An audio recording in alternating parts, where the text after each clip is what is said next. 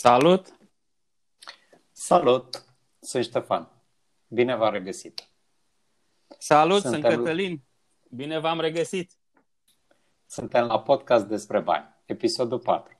Aici e loc unde vorbim despre flow și investiții în general. Bine te-am regăsit, Cătălin! Bine te-am regăsit, te-am regăsit Ștefan! Am primit o întrebare foarte interesantă săptămâna trecută și am decis să o transformăm în subiectul podcastului de astăzi. Cătălin, întrebarea sună așa. Dacă am 80.000 de lei strânși, mai este nevoie să fac credit ipotecar sau pot să mai aștept să strâng? Mulțumesc. Ce părere ai? Uh, cred că este bine cunoscută abordarea mea în ceea ce privește economiile și faptul de ideea de a pune bani deoparte și anume că nu sunt deloc de acord cu această idee, dar pentru situația de față, 80.000 de lei transformați în euro la cursul de astăzi, adică să zicem un 4 lei 80, da, cam așa. Ar veni undeva la, imediat, 16.600, hai să zicem un 17.000 de euro. Cu 17.000 de euro, da? Da s-ar putea să, găse, să găsească o proprietate, o garsonieră, să spunem, cu banii jos, cu, sau pe care să o cumpere cu cash. Într-adevăr, probabil că va fi confort 2 sau 3 și probabil că va fi în provincie, nu în București. Dar e posibil să găsească o, un imobil pe care cu banii cash. Uh, altfel, cei 80.000 de lei sunt mai mult decât uh, suficienți pentru un avans la un credit ipotecar, astfel încât să completeze diferența până la uh, costul de achiziție printr-o, printr-o ipotecă pusă pe imobilul pe care îl achiziționează. Da, într-adevăr. Deci, după părerea mea, exact cum spuneam mai devreme, nu are de ce să aștepte. Cred că așteptarea este cea mai mare greșeală pe care o poate face un investitor, în special în imobiliare, în special dacă face investiții pentru cash flow și nu face investiții pentru, uh, pentru a câștiga din apreciere sau din uh, creșterea prețului de vânzare al imobilului? În general, și de câte ori vorbesc cu persoane, și eu am aceeași abordare.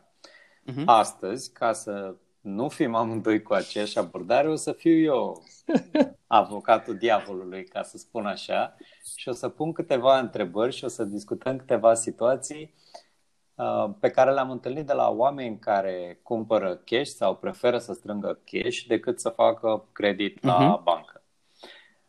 În uh, exemplu dat de tine la început sau în situația asta, cei 80.000 de lei ar fi folosiți ca avans la un credit, uh-huh. ca parte din cei 15 sau cei 25% pe care îi dăm avans. La asta te-ai referit, nu? Corect.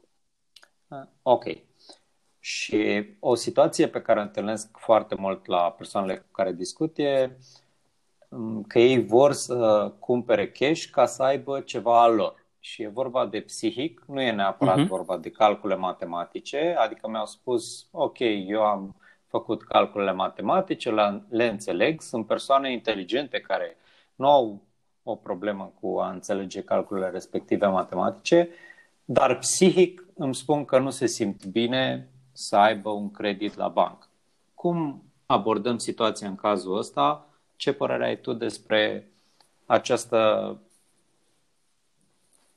aceste situații. Acest lucru, da, aceste situații. N-am vrut să spun această scuză pentru că nu o consider chiar scuză, o consider uh, o realitate. Da, da, aici apare, cred eu, diferența. Deci ce spuneai tu este că oamenii sunt oameni educați, sunt oameni care se pricep la calcule, care înțeleg calculele, care înțeleg uh, investițiile din punct de vedere matematic, dar nu pot trece peste acea barieră emoțională sau psihologică, să spunem, uh, care îi oprește sau care îi, îi da, care îi oprește să meargă mai departe. Este acel disconfort dat de faptul că datorează bani. Și nu, exact. unii chiar nu pot dormi noaptea dacă se știu că sunt datori. Sunt da. uh, persoanele perfecte, să spunem, din punctul meu de vedere. Dacă ar veni la mine să împrumut cu bani, le-aș da cu, cu dragă inimă. Pentru că știu că ei n-ar dormi noaptea până nu mi-ar returna bani. de înapoi, da. Da, da, da. Și aici ajungem la o, o diferență între, pe care la fel am sesizat-o și eu, uh, oricât de mult ar fi blamați, să spunem, sau da, blamate persoanele care, să zicem, n-au o educație uh, de nivel foarte ridicat, să spunem, poate n-au făcut nici măcar o facultate, unii chiar n-au făcut nici liceu, să spunem, dar au trăit în stradă, în stradă înseamnă că au fost uh, copiii străzii sau nu au avut unde locui, dar au trăit în viața reală, în realitate și au făcut lucruri în realitate și s-au lovit de realitatea din piață și au învățat făcând. E diferența uh-huh. între mhm. ceea ce se numește school smart și street smart. Da, exact, da? street smart. Deci vorbesc de cei care sunt street smart, care chiar dacă vorbesc, să spunem, cu uh, au probleme de a vorbi corect din punct de vedere gramatical, când vine vorba de investiții, am observat că sunt oameni care au patru sau chiar opt clase, să spunem, dar sunt mult mai buni investitori decât oameni care au facultăți, doctorate, masterate și așa mai departe. Și exact ce spuneam mai devreme, e vorba de acea inteligență emoțională care nu se dobândește din cărți, se dobândește din experiențe uh, personale. Și sfatul exact. meu pentru, da, sfatul meu pentru da. astfel de, de persoane ar fi să lucreze cu ei înșiși, în primul rând. Deci ei au nevoie, după părerea mea, de ceea ce se numește dezvoltare personală, au nevoie să-și, uh, să conștientizeze faptul că lor le este frică de uh, acele împrumuturi și ce anume îi oprește uh, sau le creează acel disconfort. În momentul în care rezolvă aceste probleme, am observat uh, în enumărate cazuri că pot merge mai departe și oameni care în urmă cu ceva vreme urau creditele sau nici măcar nu vreau să vorbească despre credite, după ce și-au rezolvat acele probleme din punct de vedere psihologic vorbesc sau al dezvoltării personale, uh, au început să se împrumute și chiar uh, destul de mult. Aceste persoane de care spui tu, în general, sunt uh, acelea care au uh, știu cam despre ce e vorba și psihologic nu pot să, să treacă. Dar persoanele uh, despre care auzim, cum ai zis tu, că au trăit pe stradă sau nu neapărat atât de rău să trăiască pe stradă, câteodată auzim că sunt uh, are un, o înclinație sau miroase banii sau ceva, niște expresii de-astea destul de poetice uh-huh. care le descriu activitatea și eu am ajuns la concluzia că nu există așa ceva, că miroase un om banii sau nu-i miroase. Am ajuns la concluzia că, de fapt, e vorba cât de mult uh, ai te învârți în anumite cercuri și cât de mult uh, faci anumite lucruri. Pentru că prima dată când faci ceva, îți este greu. Exact. Dar dacă faci lucrul ăsta, să spunem, un an de zile, doi ani de zile, trei ani de zile, uh-huh. îți este din ce în ce mai ușor. Pentru că sunt persoane care au uh, street smart-ul acesta de care ziceai tu, sunt deștepte de pe stradă, uh, da. ele sunt nevoite la un mod mult mai real și mult mai devreme să devine, să, să prindă aceste uh, lucruri și să facă diverse investiții sau să se descurce, în ghilimele, în exact. diferite feluri. Și a, acum nu am spus să se descurce în termenul peorativ, ci pur și simplu să își asigure traiul de pe zi pe alta, poate, și asta le ajută în momentul în care încep să vadă oportunități și să ajungă în cercuri mai bune, în cercuri în care uh, deja poți să faci niște investiții, nu mai vorbim de traiul zilnic. Uh-huh, uh-huh. Se, spune, se spune, adică noi avem un proverb uh, destul de bun, zic eu. Repetiția e mama învățăturii. Și eu Corect. zic că este adevărat. Cu cât faci de mai multe ori un proces, o anumită investiție sau orice activitate, cu cât o faci mai des uh, sau de mai multe ori, atât experiența în ceea ce privește executarea acei, acelei acțiuni sau acelei activități crește. Da? Eu îi provoc pe, pe cei care ne ascultă să se gândească dacă, de exemplu, au făcut investiții, nu neapărat uh-huh. imobiliare, orice fel de investiții, să se gândească cât de greu le-a fost în momentul în care au făcut prima investiție și câte întrebări aveau și câte nelămuriri aveau în momentul în care au făcut prima investiție, de orice fel a fost ea. Și în momentul în care au făcut a doua investiție, cât de simplu față de prima dată le-a fost. Și tot așa, a treia, a patra, o suta investiție sau câte sunt, uh, cât de simplu, cât de simplu le-a fost. Dacă nu au investiții, de exemplu, e foarte simplu să vezi lucrul ăsta în momentul în care te gândești că vrei și iei decizia și acționezi că vrei să cumperi ceva pentru închiriat, o garsonieră. Câte întrebări ai la prima vizionare, uh-huh. câte întrebări ai și cât de greu ți-e la a doua vizionare și cât de clare sunt lucrurile după ce ai văzut 10, 15, 20 de garsoniere în aceea zonă, că deja nu mai ai aceleași întrebări de la prima, automat. prima vizionare. Automat, exact. automat. Deja știi din felul cum vorbește agentul dacă uh, te aburește sau spune adevărul, deja cunoști zonele, deja când ai intrat în casa scării știi la ce să te aștepți din punct de vedere al poziționării apartamentelor sau ușilor de apartament și așa mai departe. Foarte exact. multe vin automat. Este ceea ce am observat inclusiv la cei care au jucat în mod repetat, ă, spre exemplu, jocul cash flow, pentru că este o metodă foarte bună de a te antrena prin simulare și inclusiv eu personal pot să spun că am avut situații în care Uh, pur și simplu am refuzat deal pentru că nu mi se părea, nu, nu simțeam că, că era ok, dar nu puteam să spun de ce. Deci matematic era ok, totul era ok, dar aveam o, o reținere. Avea, okay. Era ceva care mă oprea să fac deal ceva nu mirosea bine, cum, cum era discuția de mai devreme, dar nu miroseam banii. Ei, okay. vreau să spun că ulterior am, am descoperit ulterior că a fost o decizie bună, bazată pe intuiție și erau niște parametri pe care nu i luasem în calcul sau de care nu aveam habar, dar care i-am da, și... pe care i-am aflat ulterior. Și intuiția asta este o intuiție antrenată, nu e o exact. intuiție neapărat cu care te-ai născut. Adică aici nu trebuie să mergem pe ideea, a, eu nu sunt uh, așa de bun ca X, ca vecinul, el uh-huh. miroase banii, se uită orice atinge de aur și la mine orice ating se transformă în uh, plumb sau, mă rog, în cenușă.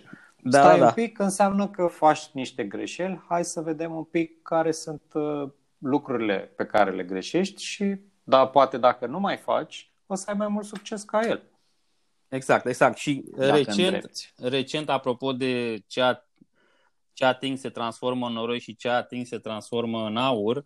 Am un exemplu uh-huh. concret relativ recent de persoană care uh, probabil că trăia o viață de genul ăsta în care tot ce atingea se transforma în noroi, da? Și avea numai pierderi da. pe toate planurile. În momentul în care și-a dat seama cam unde greșește și a început să se asocieze practic cu oameni care aveau acea atingere a lui Midas, da, da, da. Uh, care transformau totul în aur, peste noapte, pur și simplu, bine, el a depus efortul și a învățat o grămadă de lucruri, dar uh, peste noapte, cum ar veni, a început să aibă câștiguri. Pur și simplu. Da? Și a, aș vrea să mai completez cu două situații sau două exemple, din nou, din experiență personală, uh, că mi-aduc aminte de vreme de început, când uh, uh, m-am luat după multă teorie și am citit din cărți pentru că nu aveam uh, persoane de la care să învăț. Uh, abia ulterior am găsit uh, mentorii și vreau să spun că m-am dus și am făcut primul împrumut, da? Și n-am luat în calcul o grămadă de cheltuieli. Nu știam că există cost cu analiza dosarului, nu știam că există costul cu evaluatorul, nu știam că există o grămadă de taxe și de impozite, nu știam de, de costul notar, notarial. Deci toate calculele okay. mele au fost date peste cap în momentul în care am făcut primul credit și am făcut prima achiziție. Dar chiar și așa, okay. Deci, deci problema respectivă a fost de fapt o oportunitate pentru că m-a forțat să mă apuc să pun mâna și să studiez toate acele comisioane, toate acele costuri suplimentare pe care nu le luasem în calcul. Da? Și am învățat făcând, iar la final am reușit totuși să am un cash flow pozitiv. Nu mai era atât de impresionant cum era la început și uh, mi se părea foarte, eram foarte entuziasmat când am pornit la drum să fac deal respectiv, dar era totuși un cash flow pozitiv și am mers mai departe. Dar procesul de învățare și ce am învățat în perioada aia, cred că a fost, deci l-am simțit ca o creștere exponențială, efectiv. În momentul când te lovești de probleme și trebuie să le rezolvi, ai creștere exponențiale. Sau cel puțin așa s-a întâmplat în cazul meu. La fel, când m-am lovit cu, pro, cu chiriași problematici, faptul că am dat peste chiriași de genul ăsta m-a forțat da, să mă apuc să, să, să devin expert în analiză tranzacțională, în evaluare psihologică și așa mai departe, astfel încât să pot să citesc chiriașul cât mai mult posibil din, prima, din primele 5 minute. Să nu mai pățesc ce am pățit în trecut, să mă ard cu un chiriaș care uh, uh îmi trage țeapă. Sigur. Și partea bună în amândouă exemplele tale este că odată ce ai învățat lucrurile astea, le poți folosi în viața de zi cu zi de oricâte ori și la toate tranzacțiile pe care le vei face în viitor. Pentru exact. că nu trebuie să înveți lucrurile astea la fiecare tranzacție. Nu, în niciun caz. Experiența este, se, se cumulează. De fiecare dată exact. când apare o problemă și înveți ceva, experiența acumulată se cumulează sau se suprapune peste ceea ce știi deja și o îmbunătățește. Ok. Așa este. Mai avem o situație întâlnită. Așa. Uh, în uh, exemplu, sau mă rog, în partea pe care o iau eu astăzi, ce se întâmplă dacă nu reușesc să închiriez o perioadă mai lungă de timp, să zicem, și pierd bani pentru că rata cre- merge în continuare uh-huh. și eu nu încasez nimic. Cum, cum le răspundem oamenilor care au problema asta? Deci, o situație. N-am fost niciodată în situația asta pentru că am fost uh, aproape în permanență la curent cu ce se întâmplă în piață. Deci ajungi într-o astfel de situație, după părerea mea, dacă nu știi în ce sens sau cum se mișcă piața și care este realitatea din piață. Iar acest lucru se poate face ușor. Nu este ca uh, nu trebuie să stai cu ochii pe, pe valorile chiriilor sau pe valorile de tranzacționare zilnic sau în fiecare oră, nici chiar săptămânal. Este suficient o dată pe lună sau poate chiar la câteva luni ca să observi trenduri și să observi valorile din piață. Um, deci este puțin probabil dacă ești la curent cu ce se întâmplă în piață, pentru că situații de genul ăsta apar atunci când prețul cerut pentru închiriere este mai mare decât prețul uh, care se oferă în piață. Este o, o dezaliniere între cerere și ofertă. Exact. Și lucrul ăsta se rezolvă foarte ușor din experiența mea dacă scazi Chiria. cu 10 euro, exact. nu trebuie mai mult, da. sub media Uh, pieței. Deci nici măcar nu trebuie să fii cel mai ieftin din zonă, trebuie să uh-huh. vezi cam care e media, scazi 10 euro, dacă vorbim de o garsonieră. Bineînțeles că nu o să fie suficient să scazi 10 euro dacă tu închiriezi un apartament de lux cu 2000 de euro în nordul capitalei. Acolo probabil că 10 euro nu o să conteze. Da, Sunt da. alte situații. Dar în mod normal, dacă vorbim de o garsonieră sau chiar și un apartament de două camere care se închiriază cu 200, 300, 400, poate depinde de locație și așa, uh, de ce ai în el, în momentul în care vezi care este situația din piață, lucru care se poate face foarte simplu, adică pur și simplu intri pe OLX și imobiliare și mai sunt încă 100 de site-uri și verifici ce se întâmplă acolo. Poți să ajustezi destul de repede. Dacă vezi că în trei zile nu te-a sunat nimeni, înseamnă că e o problemă, nu? Exact. Mă gândesc, exact. Că, mă gândesc că nu trebuie să stai trei săptămâni să aștepți. La da, un moment spun. dat... Da. Exact, adaptarea la piață. Da? Ce spuneam, exact. adaptarea ofertei la cererea din piață. Uh, Spre exemplu, și iar e o chestie, am, am întâlnit situații, am avut cunoștințe care au ținut de preț și 3-4 luni de zile și efectiv mă le explicam și le spuneam ok, nu mai știu cât era valoarea, dar să, să luăm un exemplu. Dacă, dacă tu ceri chirie 250 de euro pe lună și te încăpățânezi să ceri suma aia, deși tu nu o primești pentru că nu te caută nimeni sau dacă vin, vin doar la vizionări chiriașii și pleacă așa cum au venit fără să semneze un contract cu tine, este, este de bun simț să încerci să scazi, să ceri 240, 230, 220, da? Și la un moment dat se va alinia cererea cu oferta. Dacă nu, între timp da. nu ai fost cu, la curent cu ce se întâmplă în piață. Și un calcul simplu, asta vreau să zic, un calcul simplu, da? Două, dacă, spre exemplu, cum spuneam uh, exemplul anterior, persoane care s-au încăpățânat să ceară 250 și să nu scadă un 10 euro, da? La un contract pe un an de zile, să presupunem că ar fi semnat contractul pe 240, da? Da. În două săptămâni, să spunem, în loc să aștepte uh, 3 luni de zile, hai să nu zicem 4 luni, 3 luni de zile. Timp de 3 luni de zile, ei au pierdut 240 ori 3, fac 600, 720 de euro. Exact. Da?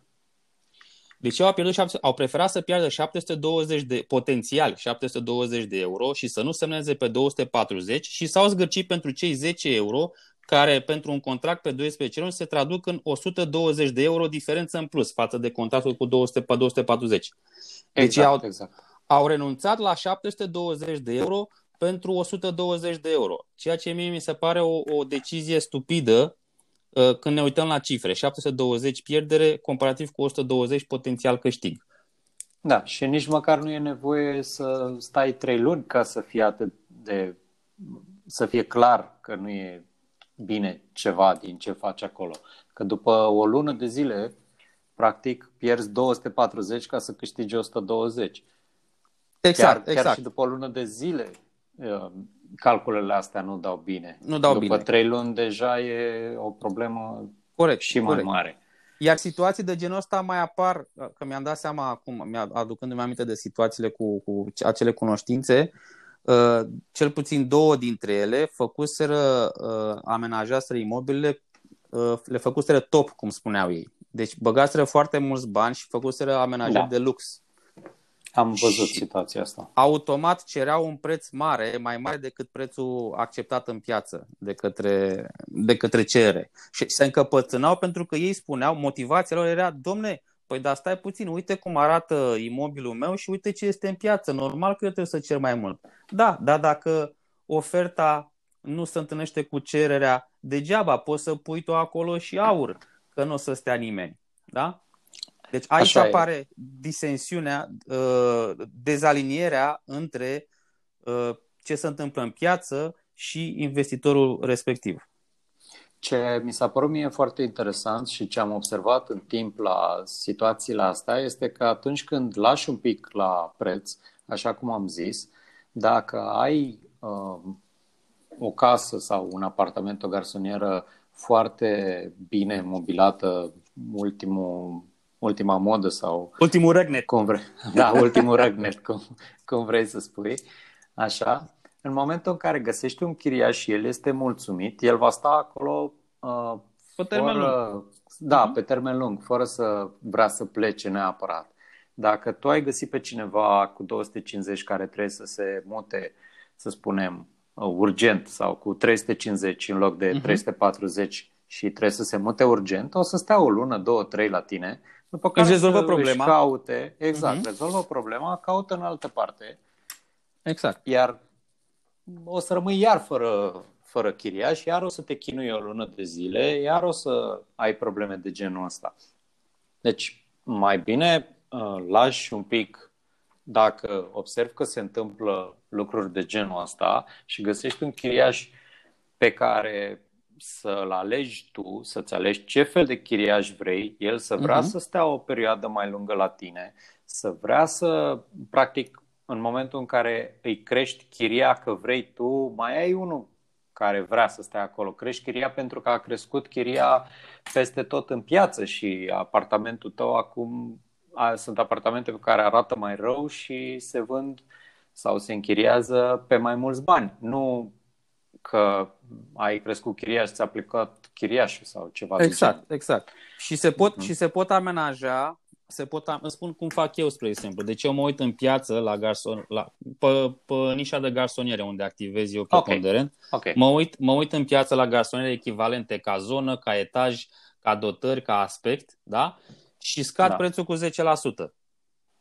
Da. da.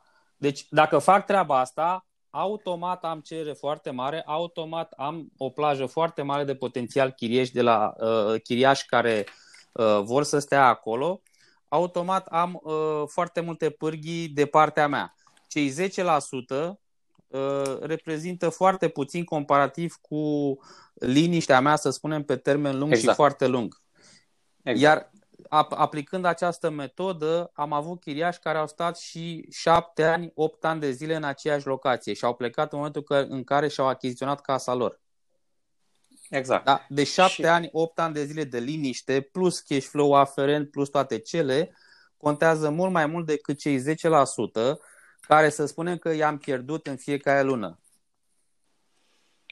Sigur. Și uh, un lucru foarte bun, până la urmă trebuie să ne gândim la 7-8 ani în care ai un singur chiriaș care stă acolo sau 7-8 ani în care ai 10 chiriași care stau acolo. Chiriașul când vine, când pleacă, mai se întâmplă diverse lucruri, când exact. mai trebuie să schimbi câte ceva. Poate faptul că ai uh, un chiriaș care stă 7 ani de zile și nu trebuie să renovezi odată la 2 ani, oricât de puțin ar fi renovarea aia. Costă timp, costă bani, exact. oamenii sunt greu de găsit, etc. Ai pierdut la sfârșit sau până la urmă ai fost mai câștigat chiar și din punctul ăsta de vedere? Că am, se am pot face la, niște da, calcule. Se pot face, da, da. Vedem că nu știu dacă ești neapărat, nici măcar din punctul ăsta de vedere, dacă ești pe pierdere. Exact, exact. Da. Și, și în situația asta se poate ajunge simplu făcând uh, investiția cu cap, cum îi zic eu. Adică poți să amenajezi un imobil decent sau uh, uh, aproape de lux chiar, fără să ai costuri foarte mari. Cine crede că trebuie să dai o grămadă de bani pe o mobilă care să arate extraordinar sau pe o zugrăveală care la fel trebuie să te țină nu știu câți ani și așa mai departe, sau instalațiile sanitare trebuie să fie de lux și așa mai departe, se înșală instalațiile sanitare nu trebuie să fie neapărat de nu știu ce firmă făcute, pot fi instalații sanitare uh, mai ieftine care să țină cel puțin la fel cât ar ține și cele de firmă. Și aici apare Presim. diferența între investiție da? și cei care au, au cumpărat și au făcut uh, investiții imobiliare, cum zic ei, lăutărește, adică după ureche, crezând că da. așa cum și-au amenajat propria casă, așa trebuie amenajat și imobilul pentru un chiriat. Ceea ce nu este adevărat. Să fie foarte, presimt că o să fie foarte multe întrebări despre subiectul ăsta pe care tu l-ai adus în discuție și că o să facem un podcast special despre cum să amenajezi o garsonieră sau un apartament pentru chirie cu, da, pentru, cu un preț bun. Uh-huh. Dar asta o să fie în viitor. Sunt sigur că că o să fie foarte mulți oameni care o să întrebe asta. Le-ai ridicat uh, mingea la, la fileu. Și mai am o situație aici, ca să ne și înscriem în 30 uh, de minute, încercăm repede. Ce faci uh-huh. când veniturile nu sunt suficiente și nu poți să iei credit? Ce putem când... să facem în situația asta? Când veniturile noastre nu sunt suficiente și nu putem să luăm uh, credit de la bancă, de exemplu. Deci dacă, dacă există venituri, automat poți să iei și credit. Da? Okay. Că nu ajunge valoarea creditului este altă poveste. Iar dacă nu exact. ajunge valoarea creditului, este, ajungem la ce spuneam eu apropo de finanțele personale, concentrarea pe un singur parametru, și anume cash flow, diferența între venituri și cheltuieli.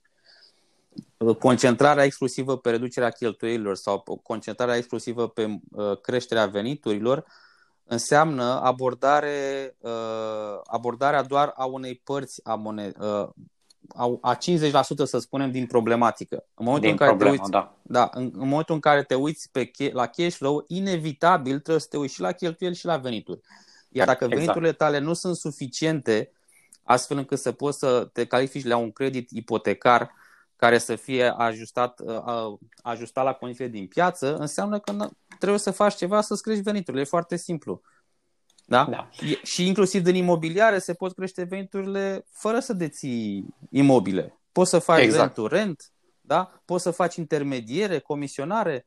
Sunt o grămadă de, de alternative uh, de lucru în imobiliar sau de a face bani din imobiliare fără să deții imobile. Și uh, în momentul în care vrei să cumperi, cred că și vrei să deții imobile, cred că trebuie să te gândești puțin dacă, dacă ești, de exemplu, la primul imobil, dacă ce vrei tu să cumperi se potrivește cu situația în care ești în momentul respectiv. Poate nu e ok să începi, dacă ai un venit foarte mic, să începi cu un apartament de lux în nordul capital. Poate poți Inclusiv. să începi cu o garsonieră sau poate poți să începi cu ceva chiar în afara Bucureștiului. Nu știu, depinde situația fiecăruia. Exact, exact. Iar eu n-am întâlnit până acum pe cineva care să se fie educat din punct de vedere al investițiilor imobiliare și care să vină cu un deal foarte bun și să nu găsească un investitor cu care să se asocieze. Și în felul ăsta câștigă în două feluri. Pe de o parte, nu scoate un bani în buzunar din acea asociere și face investiția și are cotă parte, pe de o parte. Pe de altă parte, asociindu-se cu un investitor care potențial are mai multă experiență decât persoana respectivă în imobiliare, ă, beneficiază și de așa zisul mentorat. Pentru că doar exact. simplu fac că face afaceri cu acea persoană, automat va prelua din ideile, conceptele și strategiile persoanei respective. Fără să... Și va învăța. Și va învăța automat, fără ca acel, acea relație să fie nici măcar declarată de mentorat. Exact, exact. Cătălin, am depășit și astăzi cele 30 de minute. Suntem foarte aproape oricum de ele. Mm. Uh, eu zic că a fost ok Uh, subiectul și cum l-am abordat. Dacă mai sunt întrebări, le așteptăm de la cei care ne ascultă pe YouTube uh, în comentarii. Mai vrei să spui ceva, să adaugi ceva în uh, situația de azi, la situația descrisă azi? Nu, am, am depășit ca de obicei și sunt tare curios da. dacă, dacă se confirmă ce spuneai tu mai devreme, dacă a ridicat într-adevăr mingea la fileu. Om, om o să vedem vedea. în comentarii. Da. Ok. Toate Îți cele bune și spor. Seara bună. Spor. Seara bună.